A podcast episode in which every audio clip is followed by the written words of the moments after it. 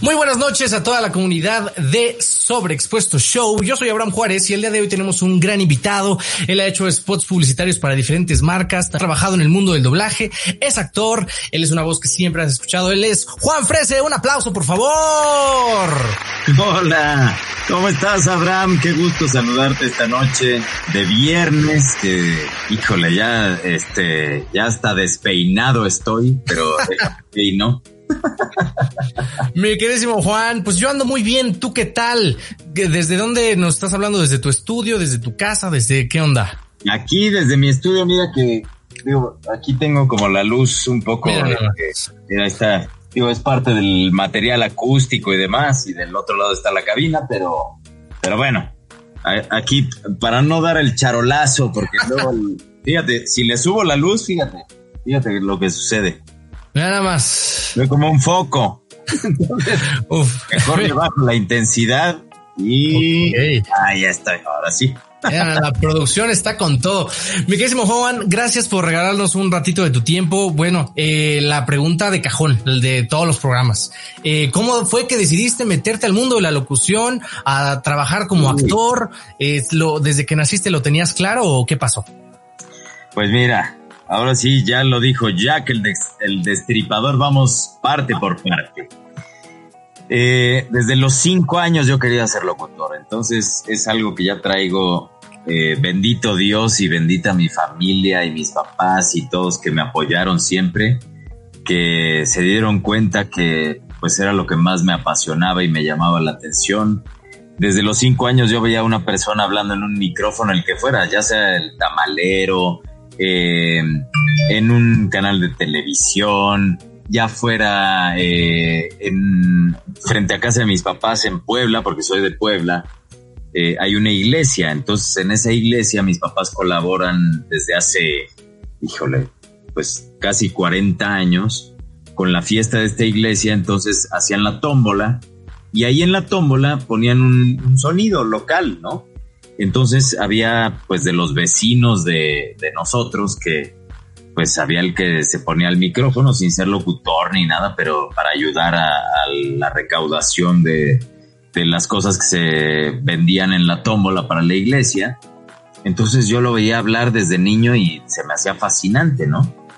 Entonces a toda persona que yo veía hablar en un micrófono se me hacía fascinante que su voz estuviera reproduciéndose en algún sistema eh, amplificado, ¿no? O las mismas voces en las estaciones de radio.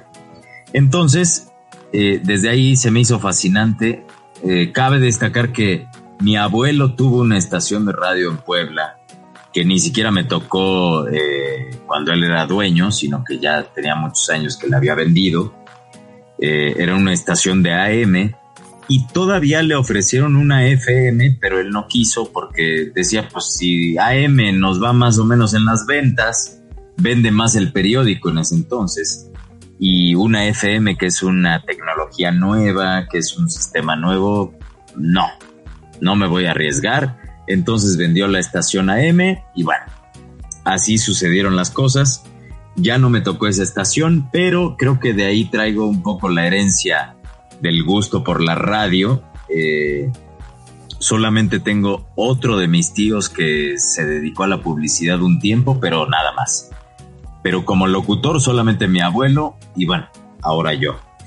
Eh, y entonces, desde los cinco años me llamó tanto la atención y bueno, es una historia un poquito larga, pero no quité el dedo del renglón porque era lo que más me llamaba la atención y lo que yo quería hacer y hasta los 17 años fue cuando me dieron la primera oportunidad en radio, sin ganar un centavo por ser menor de edad. Pero ya que cumplí 18, me, empezaron a pagar la fabulosa cantidad mensual de mil pesotes al mes. Ok, te sentías toda una superestrella, ¿no? Ya con paga. No, no, por supuesto que no. Porque pues esos mil pesotes al mes no me alcanzan. Vaya, y te estoy hablando de hace 20, 21 años, que pues aunque fueran mil pesos, pues te alcanzaban para cualquier cosa, ¿no? Como, como si hoy ganaras, no sé, 500 pesos al mes, posiblemente. pero bueno, esta gran pasión por la locución y el querer ser locutor y el no quitar el dedo del renglón y el perseguir mi sueño más grande desde niño me hizo este pues aguantar todo eso. Afortunadamente yo vivía con mis papás en ese momento, eh, que no tenía que pagar renta, no, no pagaba luz, no pagaba teléfono, no pagaba agua, no pagaba gas, nada. Entonces esos mil pesotes mensuales pues eran para mí, para lo que yo quisiera, ¿no?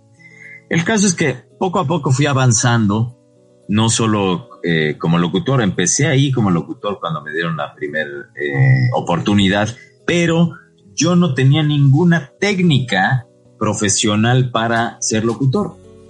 Entonces, conforme fue pasando el tiempo y, la verdad es que eh, fue maravilloso darme cuenta de que pues tenía muchas deficiencias de técnica. Entonces empecé a buscar opciones para prepararme en la Ciudad de México, aunque digo, estando en Puebla y está muy cerca de la Ciudad de México, pero hay una gran diferencia. Son unos cuantos kilómetros, 80 kilómetros de distancia, pero la diferencia es tremenda. Entonces encontré de las dos escuelas que existían en ese entonces, eh, que solamente eran dos en la Ciudad de México. Y después de estar buscando, pues encontré esta que daba clases los fines de semana, que es una cosa muy triste porque eh, Luis Alfonso Mendoza, su esposa y su cuñado, que eran los dueños de la escuela, pues eh, los mataron este año sí. por, un este un problema ahí de un por un justo por el predio donde estaba la escuela y bueno es una cosa terrible porque pero bueno, no vamos a entrar en detalles de eso porque es algo triste, pero ahí afortunadamente tuve un maestro maravilloso que se llamó Jesús Colín.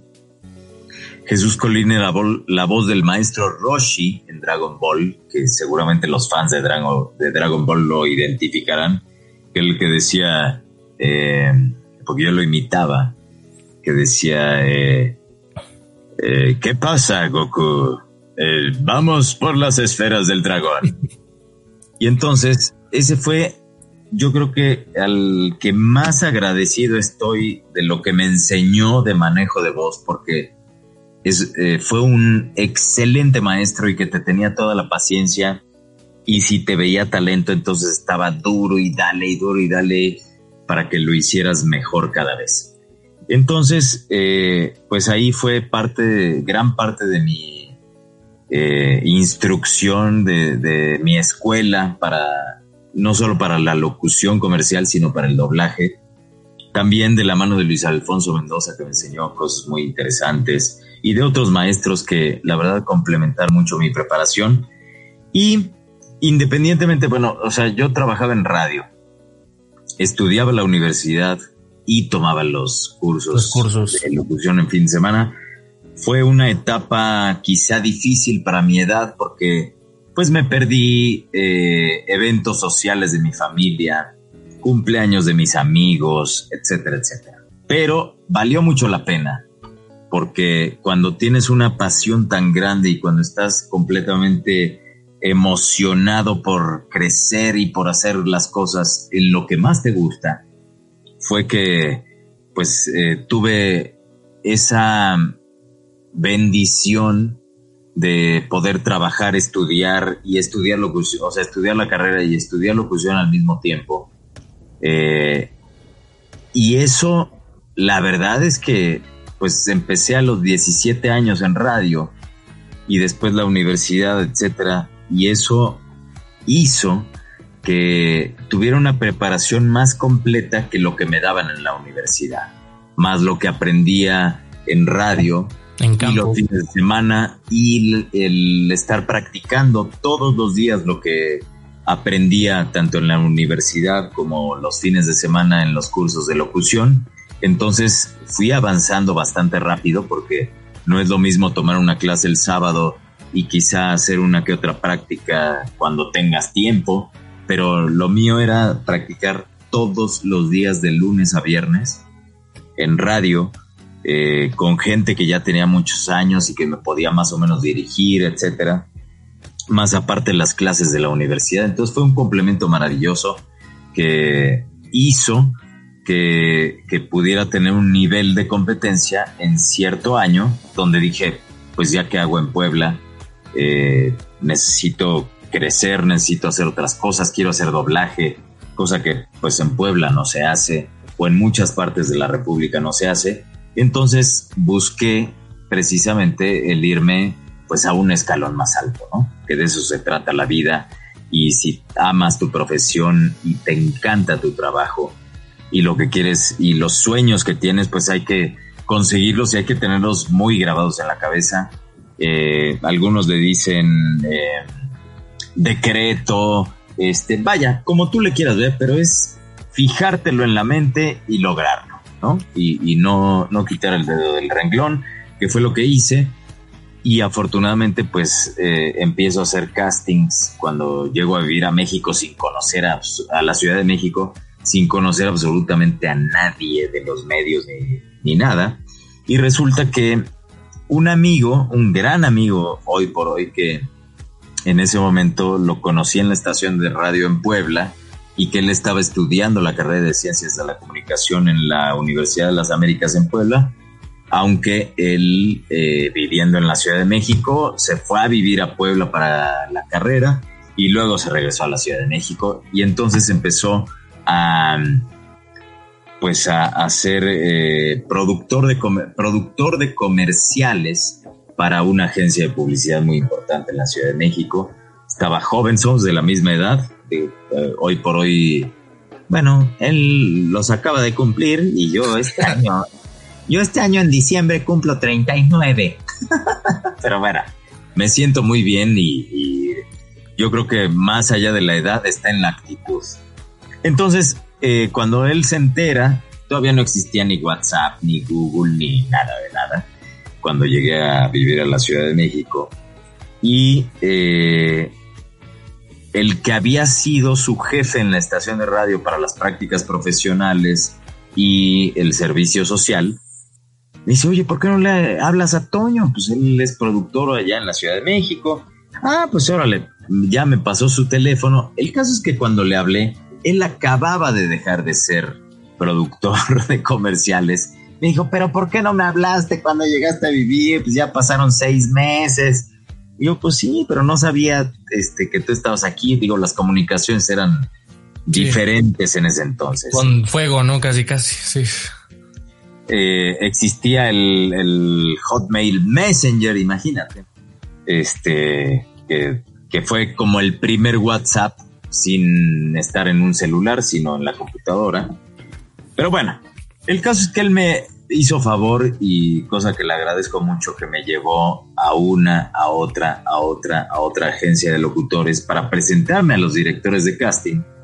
Porque anteriormente otro amigo poblano que, que también vino a, probar suerte y todo, pues sí, me, me, llevó a las agencias de locutores a dejar mi demo, que en ese momento todavía había, existían los CDs, y yo llevaba mi CD antes de venir a vivir a la Ciudad de México, eh, lo que hice fue invertir en pagar eh, el mejor estudio de grabación que existía en Puebla en ese momento para grabar mi demo y para poder tener una muy buena calidad de sonido y, pues eso que lo escucharan, ¿no?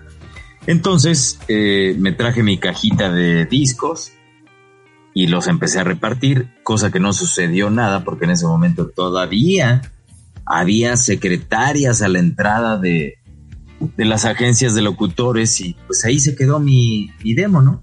Este, pues imagínate, te ven chamaco, pelón y, y, extraño, ¿no?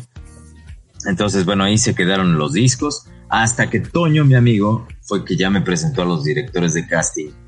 Dice, por favor, quiero pedirte, porque él acababa de, ser, de ser este productor ejecutivo de comerciales, entonces lo conocían perfectamente. Y por favor, solo te pido que escuches a mi amigo. Mira, solo escuchas su demo y ya si te sirve, adelante. Entonces me escucharon y al ser pues una voz nueva en la Ciudad de México, y que ya tenía como el nivel de preparación para competir con los locutores que llevan mucho, llevaban muchos años aquí en la Ciudad de México. Entonces eh, me escuchan y justo me empiezan a, a, mandar a los castings y por favor y a ver graba este. Y así es como me empiezo a quedar con comerciales. Y fue un proceso tardado porque lo que grabas hoy te lo pagan un mes después o dos meses o seis meses o hasta un año después. Depende mucho de las empresas. Y entonces, pues no es una estabilidad económica lo que tienes, porque grabas una cosa y no sabes si el mes siguiente vas a grabar otra y, y vas haciendo números y tengo que pagar la renta y la gasolina, etcétera, etcétera, ¿no?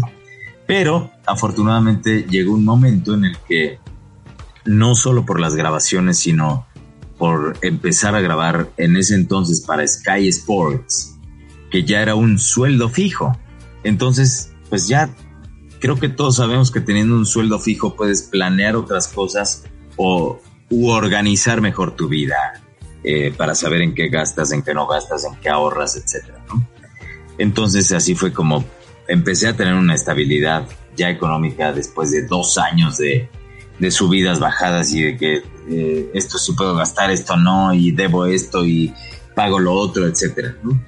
Entonces poco a poco se fue, se fue acomodando la cosa hasta que, bueno, se, eh, empezaron a dar la, eh, el que me quedé en castings ya de cuentas fijas, que eso es una maravilla porque ya es un, es un número de dinero mensual que tienes y que lo puedes aprovechar y que tú ya, eh, dependiendo de qué tan bien o mal administrado seas, pues lo puedes ocupar para muchas cosas o para invertir en una computadora, en un micrófono, porque también te tienes que ir haciendo de tus aparatos eh, para tu profesión, en este caso la locución, pues necesitas un buen micrófono, eh, comprarte una, una computadora con la que puedas trabajar, etcétera, etcétera.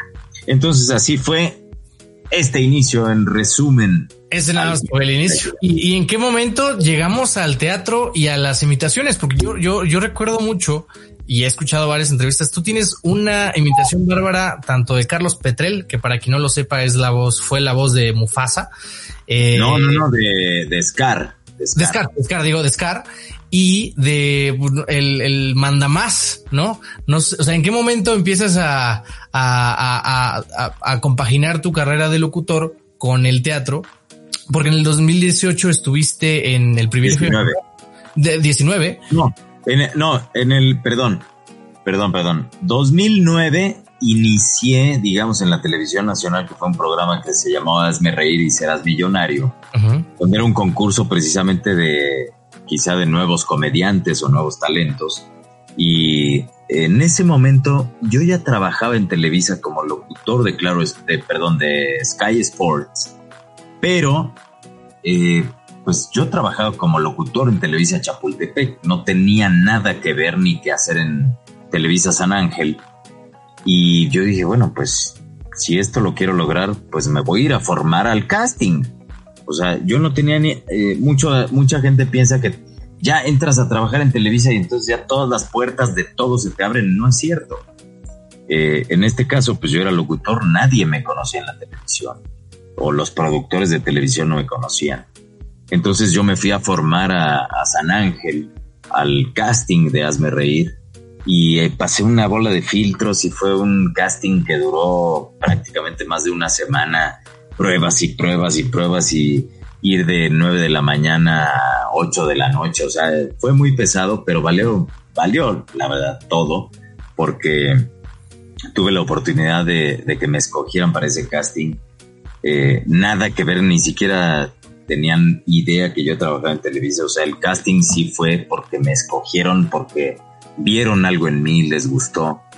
Y bueno, ya tuve la oportunidad de trabajar con Roxana Castellanos, con Galilea Montijo, más aparte la gran amistad que hice con otros compañeros como Claudio Herrera, Carlitos Espejel, este, Pierre Angelo, eh, vaya gente que lleva mucho tiempo trabajando en, televisión y, sobre todo aprenderles y aprenderle a los otros compañeros que también entraron eh, como desconocidos, digamos, eh, a hacer el concurso. Y bueno, fue una experiencia maravillosa. Eh, un poco difícil porque estuvimos encerrados en la casa, la ex casa de Big Brother en ese entonces, ahí en Televisa Santa Fe. Y el estar encerrado, que ahora precisamente lo hemos vivido todos, eh, pues a veces te deprimes, la creatividad no se te da igual si estás encerrado, si no ves gente, si no sales al sol, etcétera, etcétera, etcétera. Son muchas cosas que nos afectan a los seres humanos de estar encerrados, así como igualito a los animales en un zoológico. Cuando están en una jaula y están vuelta y vuelta y vuelta, se deprimen, etcétera, ¿no? Entonces es una, es una cuestión lógica que somos eh, seres sociales y que cuando te encierran, pues se te van para abajo muchas cosas. Eh, ahí tuve esa oportunidad de hazme reír y de ahí, poquito a poco y buscando oportunidades y conociendo gente, pues fue como empecé en la televisión y de ahí pasé al teatro y luego al cine y luego al doblaje, porque el doblaje no fue de inmediato, el doblaje no tiene tantos años que inicié, pero eh, ya traía la preparación, pero eh, empecé a buscar oportunidades, pero era, era una situación media rara y difícil porque entre que no me dejaban hacer un casting o aguántame tantito, eh, etcétera, etcétera. Era, era como otro, otro manejo del doblaje hace algunos años como se trataba. Pero ahora es diferente, ahora se da oportunidad a nuevos talentos, cosa que antes no, era como un círculo muy cerrado, no sé por qué pero eh, bueno, eh, justo gracias a la imitación de la que me hablas de Carlos Petrel, que hacía a Scar y al abuelo de los Simpson. No sé si nos puedes regalar un poquito de esa imitación. claro, es que te, voy a terminar de platicar la historia. Cuando llego, eh, me hice muy buen amigo de Mario Filio, que es un excelente locutor y comercial y actor de doblaje.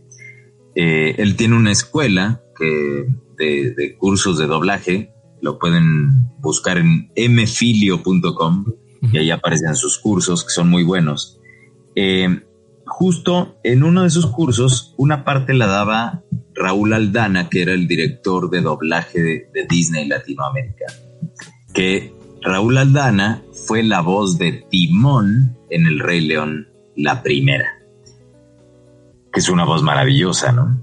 Entonces, y además es un excelente director, etcétera, es, un genio.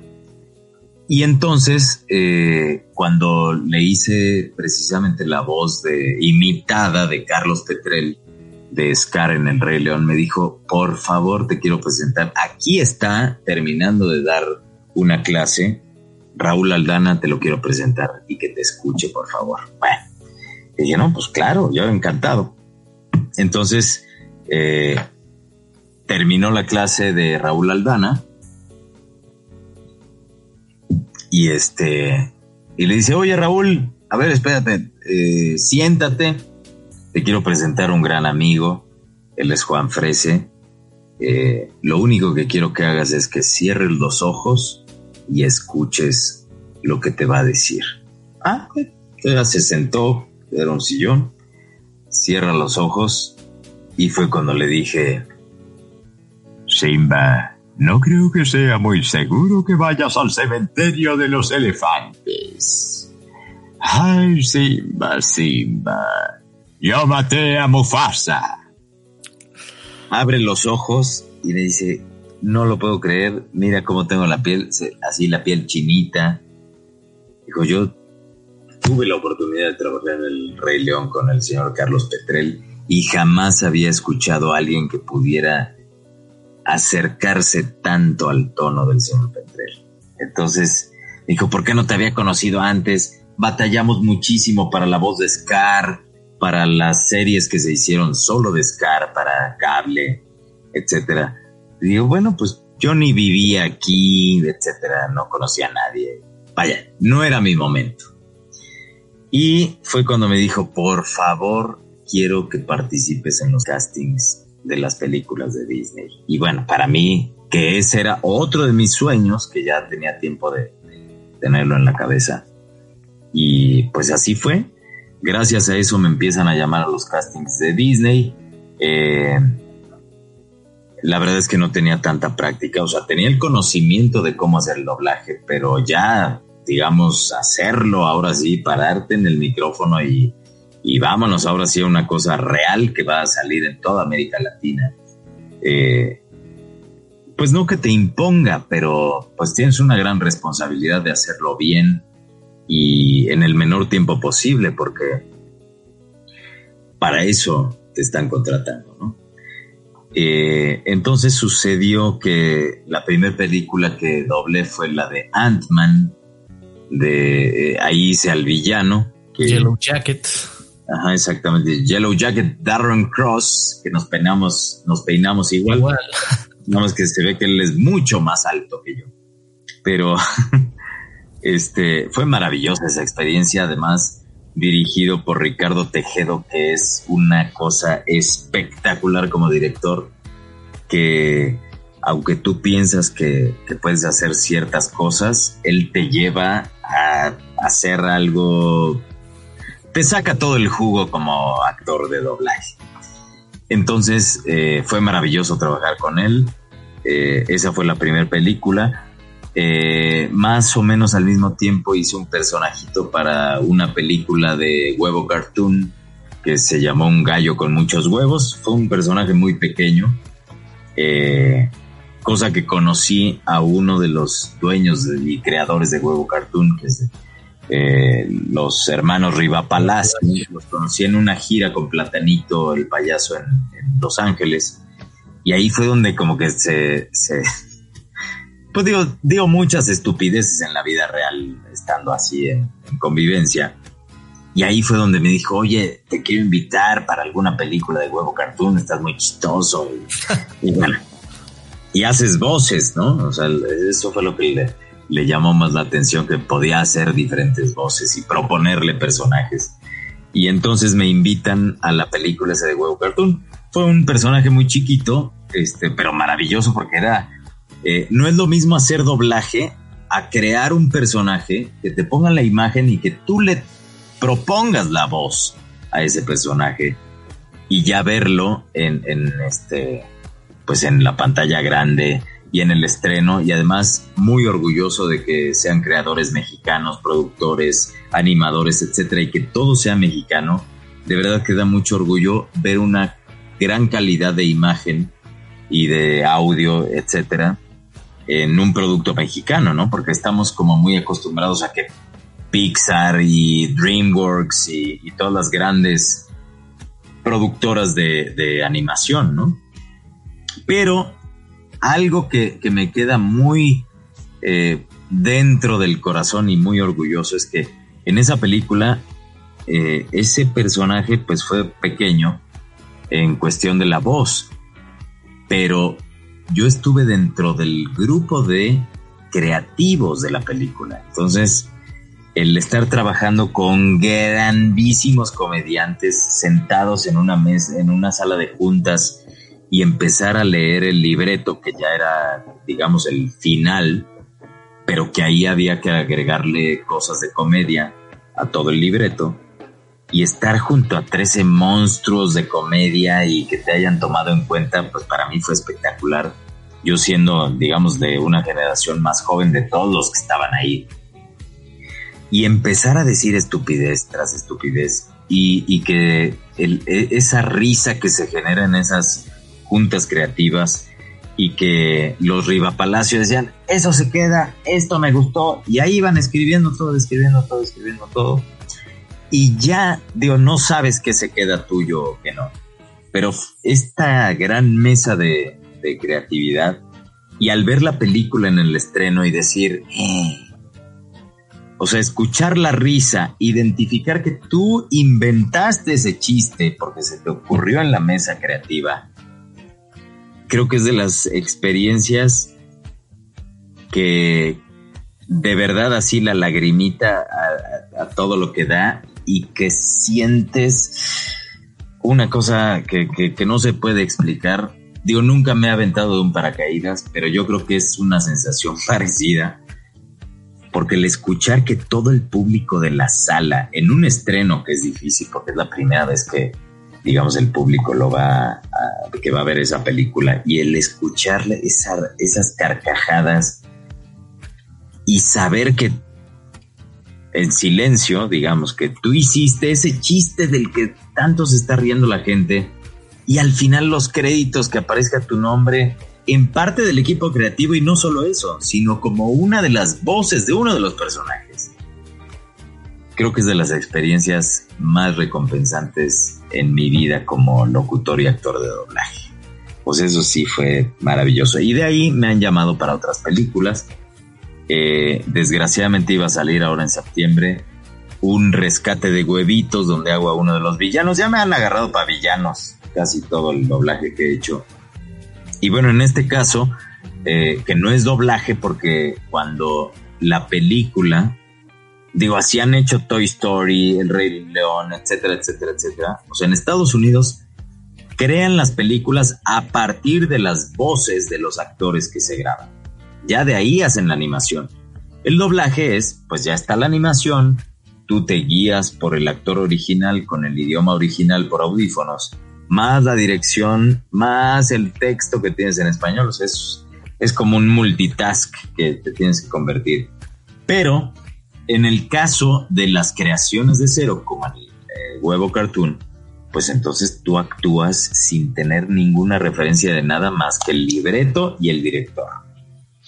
Es maravilloso también poder crear un personaje de cero donde no existe ninguna referencia. A veces sí te ponen la imagen del personaje, eh, eh, vaya, eh, que, ya hay un boceto del, personaje y te enseñan una imagen y ya más o menos tú le empiezas a crear la voz. Pero hay veces que tampoco está tan bien plasmada la imagen del personaje y tú tienes que inventarte y que nada más te dicen las características y así lo tienes que hacer.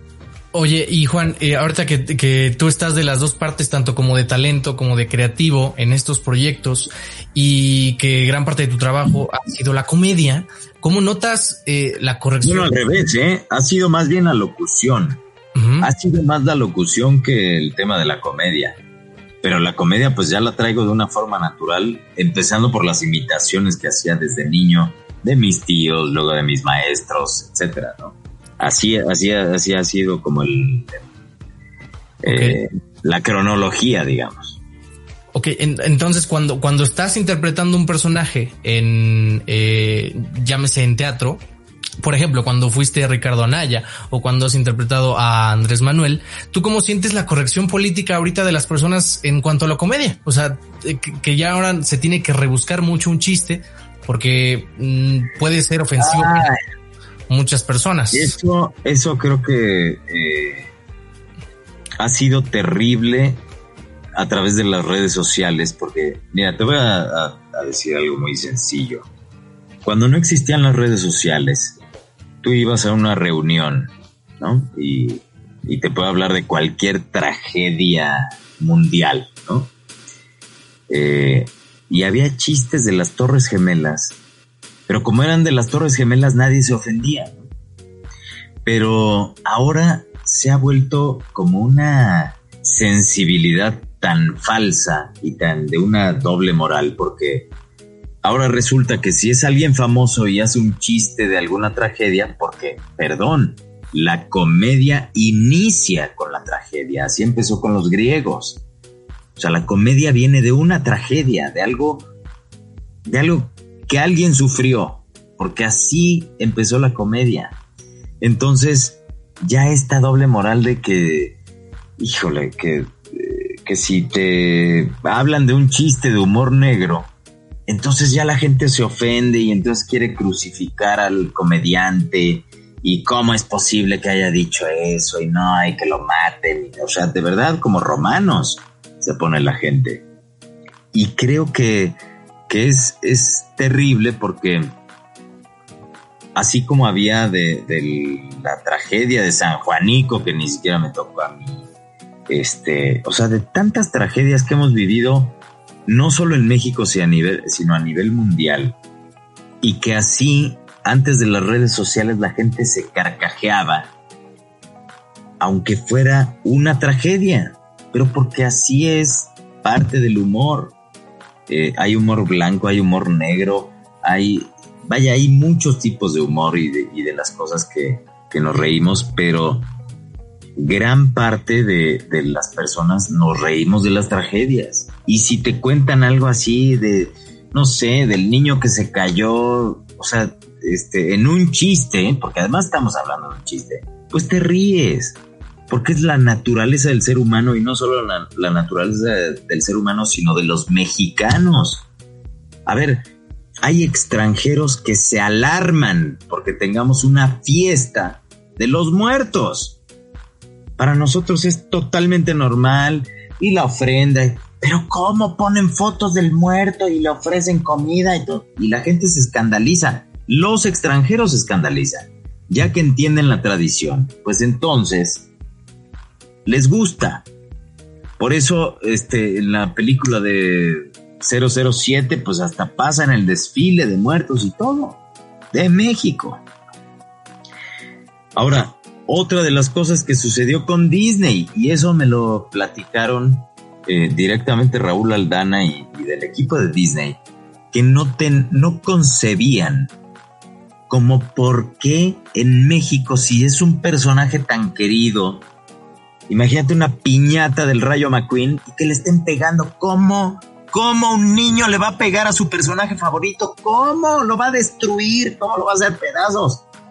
Pero son tradiciones que en México tenemos que se han deformado, sí, porque la, el objetivo de la piñata pues tiene un trasfondo mucho más profundo de pues que son los, los siete pecados capitales y entonces vamos a, destruirlo. O sea, son muchas cosas que tradicionalmente se han ido deformando, así como el Día de Muertos y que ahora resulta que es Halloween en, México. No, no es Halloween, esa es una eh, tradición ni siquiera de los Estados Unidos, sino viene más allá de los ingleses y de las brujas, etcétera, y que en México tomamos este tema como, ay, pues vamos a disfrazarnos y, vamos a pedir y, o no a pedir ni siquiera dulces, ¿no? Como el, este, ay, ¿cómo es en Estados Unidos? Eh, trick or treat. Este, pero bueno, que es una tradición meramente estadounidense. Pero en México, pues es la ofrenda de muerto y, nada de pedir dulces. o sea, no. Pero bueno, se van fusionando tradiciones de un país y otro que, que, que vuelvo a lo mismo. O sea, la comedia es universal y, y qué pasa en otros países, por decirte en Argentina, pues es un humor negro, negro, negrísimo, de, del sarcasmo y de todo esto así ácido, y nadie dice nada. ¿Por qué? Porque es parte de la cultura. El problema es que en México nos hemos vuelto, ahora ya somos sensibles de todo, ¿no? Todo nos afecta. Ay, que no, qué mal lo que dijo no sé quién. Pero, ¿sabes lo que he detectado, mi querido Abraham? Que desgraciadamente ese es parte de esa doble moral de la que hablamos, eh, que tenemos los mexicanos porque alguien en una reunión, un amigo que no se dedique, que es un abogado, un médico, lo que sea, y te hace un chiste de humor negro y te ríes y no lo juzgas, pero que no sea un personaje eh, público, famoso, eh, en redes sociales, en lo que sea, o en la televisión, en teatro, porque, uy, no, entonces ya lo están crucificando. Y eso es lo que se me hace miserable porque claro que nos reímos de lo más oscuro y de, lo, de las cosas más ácidas. Digo, no, ese humor ácido no es para todos, pero mucha gente se carcajea en una reunión con nuestros amigos, pero que no lo vaya a decir alguien público porque, uy, no, no, no, no, es una sensibilidad y, y, casi, casi quieren matar a su familia. No, no, terrible. Entonces...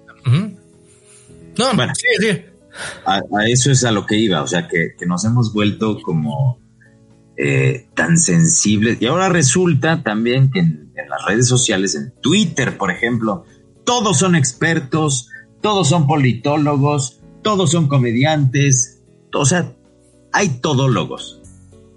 Y son, o sea, ya nadie se aguanta nada, ¿no? Si ponen algo y, crucifican, ¿no? Y señalan y, como si esas personas en su vida hubieran tenido un error, ¿no?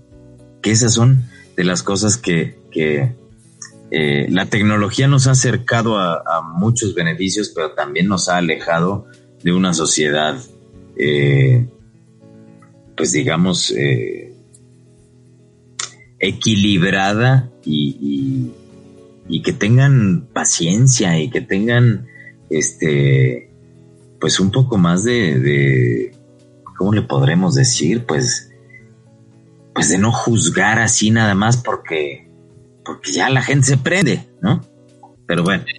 Es un, es un mar eh, de, opiniones, las redes sociales, y justamente ahí estás muy activo en TikTok. Eh, también ya veo que hay que estar en todos lados, ¿no? Y eso pues nos da un sobreabastecimiento de contenido. Eh, yo creo que ah, mucha gente dice que el contenido es, eh, hay mucho contenido fácil en TikTok, que gente bailando, que no hay nada más allá, pero pues eso viene desde hace muchos años, pero yo creo que esa es una plática para otro momento. Mi queridísimo Juan, eh, ya lamentablemente estamos llegando a la recta final del programa. Antes de que se nos acabe. Eh, no, mira, y se, fue de volada y, digo, perdón que me fui como. No, no te este, preocupes. Que me fui como a mi calvicie a los 23 años, se me empezó a caer el pelo y así se me siguió. Mira, pues ahí, ya voy también para allá. Entonces ahí, no, no, no, no, ahí me vas a dar otros tips. Miguelísimo Juan, te extiendo la invitación para cuando pase la pandemia nos acompañes en Santa María la Ribera para continuar esta plática, una segunda parte.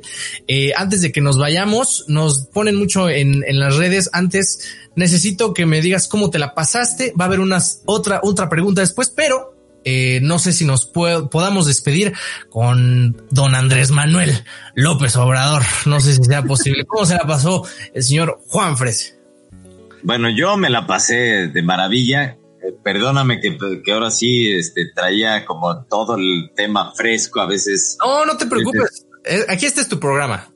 No, no, pero, pero a veces, este, digo, espero me haya ido fluido y, que no se me haya metido el peje en la cabeza porque ahí es donde empiezo a trabar, este, o a irme para un tema y otro.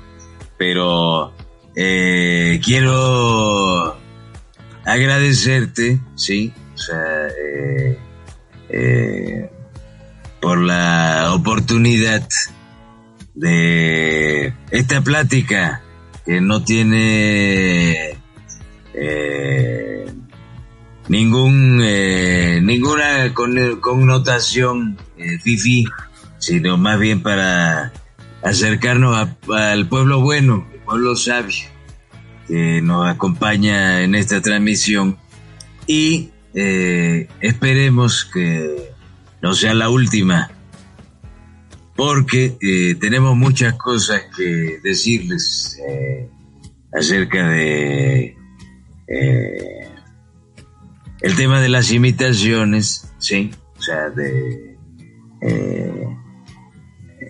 las parodias y de este tipo de cosas con la voz y las actuaciones.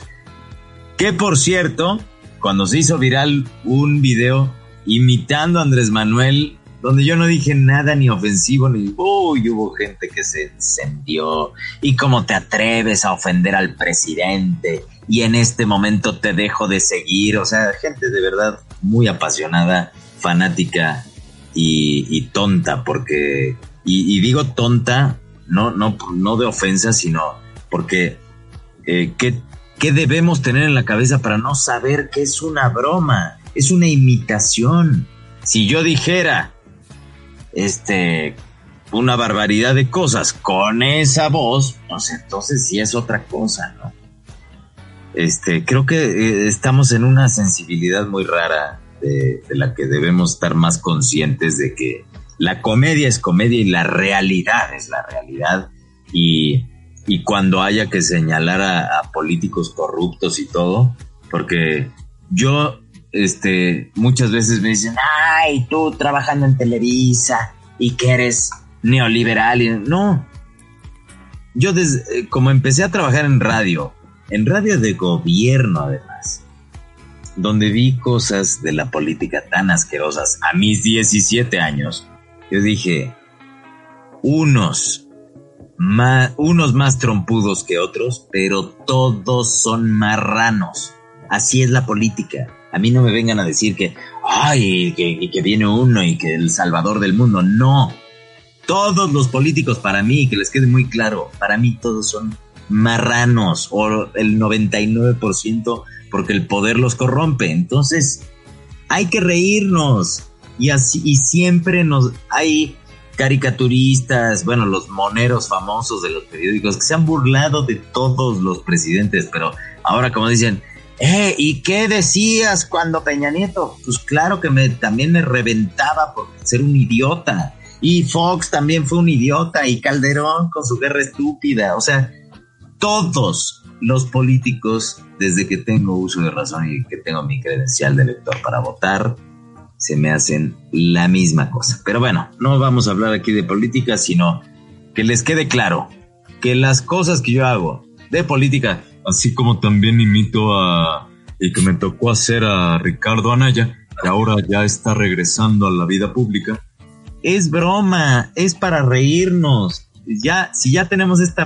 realidad tan grave en la política mexicana, pues vamos a reírnos, vamos a tratar de sacar eh, sonrisas, la, comedia, la risa te relaja, etcétera. Entonces, tómenlo por el lado amable, diría Chespirito. Exactamente como debe ser. Para toda la banda que acaba de llegar, que no alcanzó a ver la entrevista, no se preocupen, está en Twitter, simplemente denle un RT, estamos como TV, SMX, también en Facebook. Y si dicen, ah, es que el video no tengo la capacidad, porque luego la gente no tiene la capacidad mental para aventarse un video, no se preocupen. También está en podcast, en iTunes, en Spotify, en iHeartRadio, en todas las plataformas. Ahí se pueden aventar el podcast sin ningún problema. Yo soy Abraham Juárez. Muchísimas gracias por tu tiempo, mi querísimo Juan. Queda en pie la segunda parte de hablar de política. Se va a poner bueno. Déjenos en comentarios si quieren esa segunda parte. Que a mí no me importa. Yo, yo te voy a invitar para la segunda parte. Pero antes de que nos vayamos. Encantado. ¿Cómo se describe Juan Frese después de esta larga trayectoria en una palabra? En una no, no, en una, ya, ya, ya voy a estar como, como Anaya, que, que no puedo responder con una pregunta, no. Bueno, en dos. En tres. Me falta mucho. Wow. No dejas de aprender, no dejas y, nunca vas a llegar a la excelencia, no, porque como seres humanos todos los días aprendemos de todos y en la vida se sigue aprendiendo todos los días. Aunque te caigas en el mismo lugar, aprendes si te caíste de un lado y en el mismo hoyo te caíste de otro lado. Entonces, no dejamos de aprender y la escalera es infinita porque nunca vas a llegar a la cima cada día es un escalón diferente y un aprendizaje diferente y, el compartir con los demás lo que tú aprendes y lo que los demás te enseñan. Entonces, por eso, nunca dejen de soñar, nunca dejen de quitar el dedo del renglón para lograr sus sueños, porque una cosa es tener tus sueños y otra cosa es hacer todo lo posible para lograrlos. Las, las oportunidades están en todos lados, hay que buscarlas. Y profesionalizando tu talento lo puedes lograr. Así que ese es mi consejo. Exactamente, profesionalizando su talento. Muchísimas gracias, mi querísimo Juan. Atenea que nos acompañó, la señorita Flor Angélica Álvarez, gracias por los comentarios. Eh, nos, quedamos para la segunda parte. Recuerden que nos pueden encontrar en todos lados como sobre Expreso Show. Muchísimas gracias a la producción, señor René, por estar en los controles, ecualizar el audio, por hacer este programa posible. Y muchas más gracias a todo nuestro público y a ti, mi queridísimo Juan. Estamos en contacto, ¿vale? Gracias, Abraham. Un placer estar aquí en Sobreexpuesto Show. Un placer para mí. Un abrazo a todos los que se conectaron. Ahí están mis redes sociales que no han dejado de pasar todo el tiempo. Ahí síganme y en TikTok igual estoy como Juan Frese y ahí los espero con más videos. Gracias. Que estén muy bien. Gracias a todos. Muy buena noche. Nos vemos en el siguiente Sobreexpuesto Show. Bye bye. Adiós.